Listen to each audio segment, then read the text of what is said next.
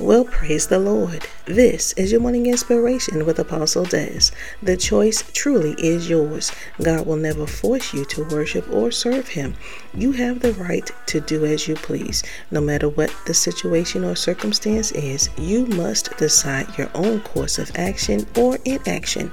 Like with most things, God will give you the answer if you ask Him, or He will give you the opportunity to find things out for yourself. Read and ask questions questions, research and study, get all the facts, and then decide. Serving God has its benefits, but do not do it just for what you can get out of Him. Do it for love. Take the time to get to know Him, and in doing so, you will want to worship Him of your own accord just because of how good He is. Among the benefits of worshiping Him, He will give you the Holy Spirit who will teach you all things and bring all things to your remembrance. You cannot ask for a better teacher. You will find that God is a healer and you do not have to fret over what is going around. You will find too that God is an excellent provider and He will supply all your needs.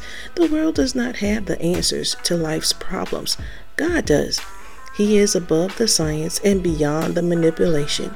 He knows all and can do all. So why would you not come to Him? So on today, you do not have to do anything that you do not want to. Free will is a God given right, but just make sure in all that you do that you are well informed to do the right thing. For more morning inspiration, log on to www.kingdomministries.org.